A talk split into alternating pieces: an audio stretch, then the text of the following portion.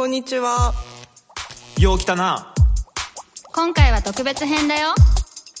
楽しんでって。え、私たち？こんにちは、ライターのトッチーです。今回の配信は特別編第2弾。予防医学研究者の石川良樹さんとサディこと里島洋平さん。漫画君たちはどう生きるかの作者である羽賀翔一さんという前回と同じ豪華メンバーで絶望について語りました。今回も全4回でお送りします。なんかその体の中でその対になるものがあるんだと思うんですよ。原稿をしたいと。かそう間に合わないっていう間に合わないよりも優先したい何かが羽賀さんの中にあるからそっちを選んでるんじゃないのかなと思うんです納得いくまでそうですね。来たくない。でも結局全部納得できるものって無理なのかもしれないです。必ずどっかで妥協しながら漫画って書かなきゃいけない部分はどんな人もあると思うんですけど時間の制約があるから。だからさっきその佐島さんの話で言うと僕も漫画家になる前週刊誌とか見て、なんでこんなつまんないものを、ね、で全ガポガポもらいやがってっていう気持ちはいたんですよ。でも今本当に週刊連載やってる人はもう人しかすげえそう。守ってんだなと。面白かったなんでできるこんなことができるんだっていうのは思うしそれが自分の中でこうどうやったら大きく成長できるかっていうのがその自分が変わりたい変わりたいと思ってても全然変われてないっていうところがあるんでこのまま君たちはどう生きるかって問いかけたまま死ぬわけにはいかないなと思うんですけど。なんかあのー高校生の時に読んだその「人生の哲学」って本があるんですよ、森本哲郎さんっていう、うん。なんか作家さん評論家さん。僕すごい好きな人で僕の人生に影響を与えた三大人物の一人なんですけど。他は？あとヘルマン・ヘッセうん。言ってたね。S 好きってと哲郎とあとは僕の父親っていう。おこの3人が。でその人生の哲学と読んであ人生ってそんなもんなんだっていうのをすっごい学んだんですけどそこにあの与謝野武尊っていう江戸時代の人がいて、その森本哲郎さんが、まあ、そのいいろんな人を紹介しながらその人生の哲学って本を書いてて君たちはどう生きるかよりも俺はその人生の哲学の方が 人生をすっごい学んだのがあのここういう歌があって「限りある命の暇や秋の暮れ」っていうどどういう歌かっていうと与謝野武尊ってすごい当時もすごい有名な詩人であり、画家さんでありめっちゃ売れてた。超売れっ子。超売れっ子なのに本当に自分がやりたいことがなかなかできなくて、生活のために描く絵とか詩ってのがあまりにも多いことに、ブーブーブーブー文句言ってるの、ちょうどご50代とか60代の頃、でそのその頃にこういう歌を書いててでこれがどどういう意味かっていうと人生ってそういう雑事に追われるもんであると、辛い。時間の中ででもこういうそのちょっとしたこのふっとした瞬間ってのがあるんですよ。多分秋の暮れにこうで暮れかかる頃にふっとした瞬間に暇な時間がポッとできると。でこれちょっとした命のその暇な時間に人生についてこうねああこんなもんなのか人生はっていう そう思うのが人生なんだみたいな話を見て武尊でさえそうなのかと思って ましてや俺はこうなんか雑誌に追われて生きるんだろうなっていうのをね高校の時にすごい思ったんですよ。いや。それで楽になる、いやもう腹立ちましたよ。そんなもんなのかみたいな。腹立ちますよそれは 先々週うん。金婚の西野さんとうん。さあとリクルートの山口さんうん。とラオス行ってたのね。ラオス？そうそうそうマジで？と一緒に。面白そうじゃん。そうそれで、うラオスのうん。入村制限とかがあるようなところに行ってそこに学校を建てるっていうプロジェクトで、うんあよし君も一緒に建てる？なんか数百万寄付するよね。立てよ建てる？一緒に行こうぜ。建てよ建てよオッケーオッケー。う会社から出していい？俺も会社からです。俺も個人で金ないから。そうそれで個人で金ある人この人ですから。出しましょう出しましょう。もう全然俺より金持ちだからもう。今日預金通知見てびっくりしたもん。マジねえなと俺もびっくりするぐらいないよ。何を使ってんだろうと思うよね羽賀君に飯をおごってもらわないといけない。なるほどでう。んそうそこ行ってさ、ラオスのさまあさど田舎行くとさまあさ電気もないわけ、もうちょっと水洗トイレでもなんもなくて。それでやっぱり寿命はみんな短くて、でソーラー電気があってさ、ソソーラーが1個だけ本当もうここれぐらいのね大きさのソーラーがあるだけでそれだけで村全体のさ全部の電気、みたいな状態なんだよね。でさもうさみんな何もしてないわけうん、別にしっかりと農作物を作ったりとかもそこまでみんなやってるわけじゃなくて男はほぼ働かない、うん、ラオスではもう男には金貸さないんだって絶対。あ女じゃないと貸さないとか。ちゃんとしてないんだよね。そう。でみんな全員何も成し遂げずに死んでくんだよ、うん、もう子作りだけ。うん。絶望もしなさそうですよねうん、でもまあみんな頭の中で何考えてるかは分かんないですよ、うん、ただ何かを成し遂げないといけないっていうのが文明によってもたらされた病だなと。生まれたからにはそうそうそうそうそう。傷跡を残せになりそう。本当とことんぐうたらに生きるっていいことじゃないかなとも思ってというかとことんぐうたらに生きる方が難しいよねなんかしたくなっちゃうもんね。そうそうそうそう。あれだよねそのあのピラハンっていう部族が、うん。あ南アメリカにいてあアマゾンで。ピラハンってすごい面白い、まあ、民族なんですけどね。主なお男たちがし日中してること。あの基本ほとんど働かないんですよ。そうそう一緒で。で日中してる遊びっていうのがおお互いのチンコを引っ張り合って ケタケタ笑うっていう。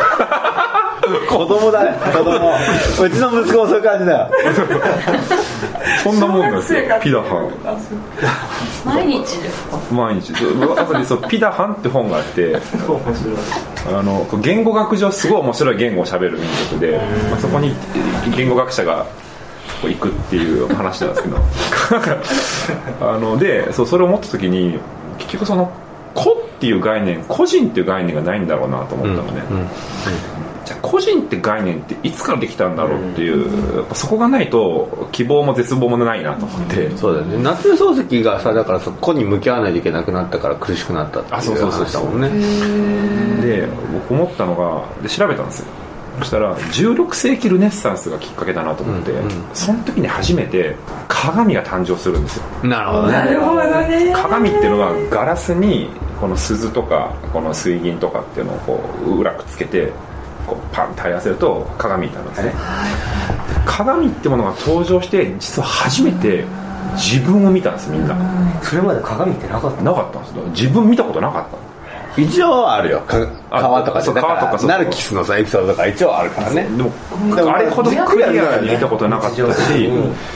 で鏡があることによって実は絵絵絵も遠近法とかそれで発達したんですよ。なるほどね。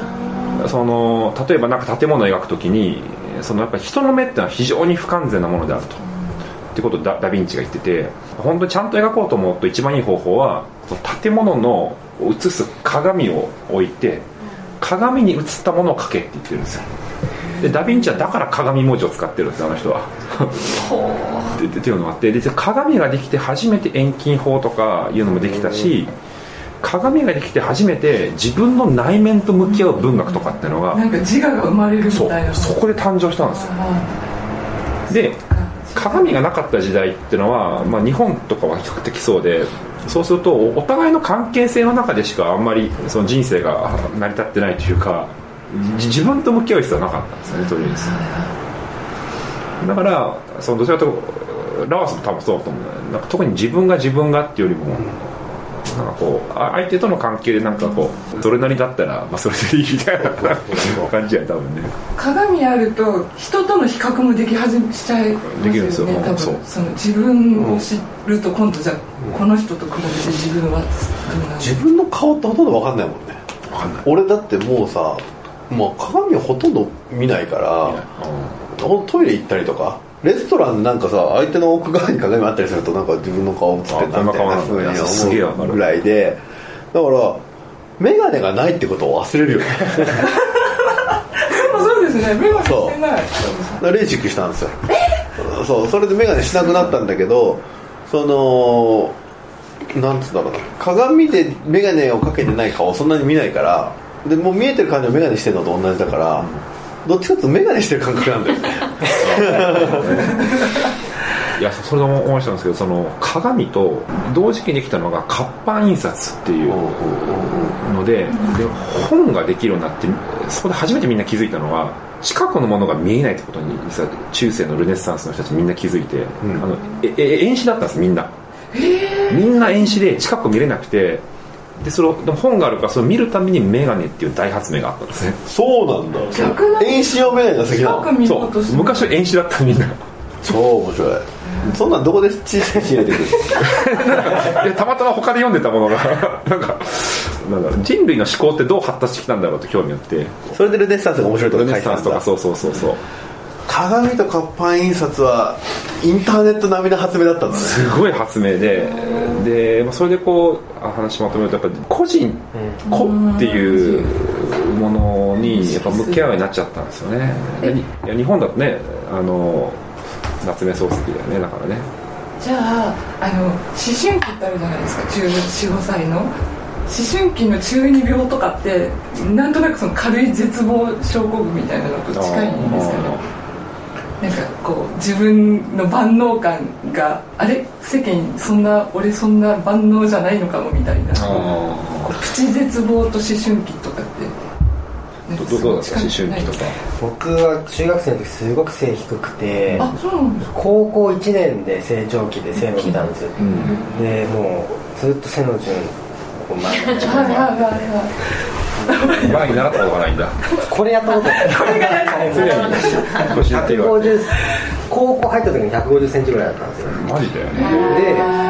であの不良たちが学ランだったんですけど僕のところに来て「お前の学ラン着させてくれないか」っつって僕の着ると短ランになるんですよ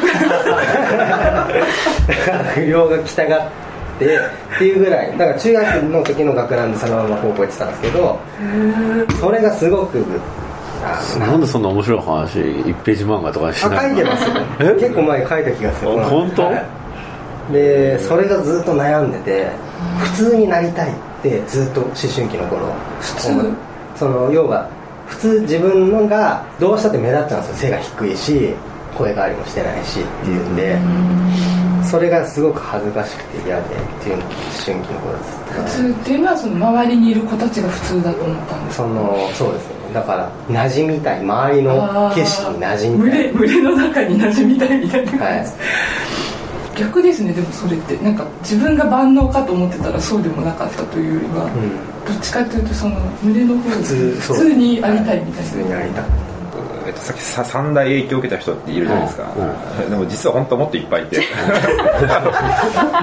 くちゃめちゃくちゃいるんですけど実は切れないからとりあえず3人にしてるんですけどいやまああの高校の時に特に影響を受けたのはその3人。で僕はこのこれ絶望ってテーマですごい影響を受けた人がいてこれあの作家の水野圭也さんに教えてもらったんだけど、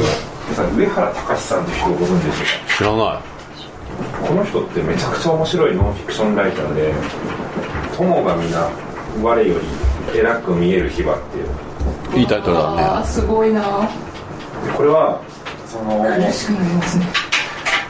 彼がすごい興味があるのは普通の人普通の人がもう道端に転がってる石のように感じた時もしくは絶望した時にどうやって立ち直るんだろうかっていうことに興味があある人で、ずーっとそれををコラム書いてる人なのね、で、まあ、例えばどういう話があるかっていうとこういうとああれかもしれないですけどとにかくその外見が醜すぎて人生で一度も男性と付き合ったことがない42歳の女性みたいな話が出てくるんですよ、ノンフィクションってことノンフィクション。実在実在の人です。でなんか例えばその子供の頃の話で18歳の頃実家がまあ大大崎の近くで,、でお大崎駅に歩いてお母親と2人で18歳の頃歩いてたら確かに南雲病院っていうあの美容整形のクリニックがあってで母親がパッとそれ見てお母さんお金払ってあげるから、あんた整形する？っていう言われるぐらい、まあ、そういう人なんですよ、で19の時に生まれて初めてハワイ旅行に行ったっていうね、でハワイ旅行でその一緒にツツアーで回った年下の男の子がいてでその子とすごい仲良くなったと。すごいかっこいい人では話もあって面白いとでもツアーが終わって日本帰ってきたら別にその後出会うこともなく、でも会いたいっていうんで、まあ、な何かと理由をつけて年に1回だけ会ってたらしいんですよ、あのーなんかちょっと旅行行ったんでお土産渡したいとか、で年に1回そのハワイ旅行の後19歳からこう8年間毎年1回会ってたんですね、そしたら8年目にこう向こうから会いたいっていう連絡が来て、おっと思って喫茶店に行ったらしいのねでそしたら実は話があるんだって言われたらしいんですよ、男の子にね、分かってるって言ったらしいのね。私もなのって言って。好きって言ってくれるのかなと思ったらお金貸してくれないかっていう相談だったんですね。で当時の彼女の収入は月収4万5千円なんですよ。で4万5千円の中、えっと、1万3千円ぐらいかな。貸しちゃったんですか？そう。貸してそしたらちょうど店員さんがこのコーヒーを運んできたらしいんですね。でコーヒーにミルクを入れようと思ってそのだからちょっと動揺しちゃってその女の子は。動揺してミルク入れようと思ってバーって入れたら間違えて粉チーズを入れちゃったらしくて。で粉チーズだからコーヒーの上にこうし溶けずに浮いてるわけですよ。でそれをこうもうでもこう恥ずかしいのとかっこつけたいのでもうグワッて飲んでまずっみたいなっていうような話がいっぱい書いてあるんだけどあの面白いね。ででそのル上原隆さんの男の人でこうやって男性と1対1で話すのは20年ぶりです。っていうようななんか十数年ぶりかな。十数年ぶりです。だから多分その男の子以来なんですよっていうような、まあ、そんなような話がいっぱい書いてあるんですね。であのーその時にこう見てすごい思ったのが普通の人がこういかに立ち直るかって話なんですけどその立ち直るってなんかその光り輝く希望にこう行くっていうよりかはなんかその絶望を淡々とゆっくり受け入れるって感じなんですよね。例えばそのずっとこの社長と2人でずっと頑張ってきた中小企業でね。えー会社の女性の話が出てきて社長がある日突然自殺しちゃったんですよ。で毎年その命日に墓参りに行くっていう人を上原さんが取材したりしてて。で社長はこのねその全くそんな様子はなくてそのなんですか自殺しちゃったんだけどそのまあ後から部屋に行ったら缶ビール 500ml の缶ビールと枝豆があったっていうですね。最後に取った食事が缶ビールと枝豆だった最後ぐらいもっといいもの食べればよかったのにって言ってお墓でこうしくしく泣くみたいな。そんなシーンがいっぱい書いてあってめちゃくちゃ面白いんですねでこの本当に人は絶望した時はなんかそのねなんかこうすごい明るい希望に向かってえおーっていうよりもなんかこう粛々と受け入れるっていう感じなのかなっていうのをこうすごい勉強になったのが上原隆さんですね。でそれを見てあの水野圭さんが言ってたのは、まあ、その絶望っていうのはこのオセロでいうとこういう黒い石が毎日毎日怒られるようなもんだって言っててこれはすごい辛いと、だけど誰もが生まれた時は白い石が置かれてるはずだと。祝福されてもらってきてる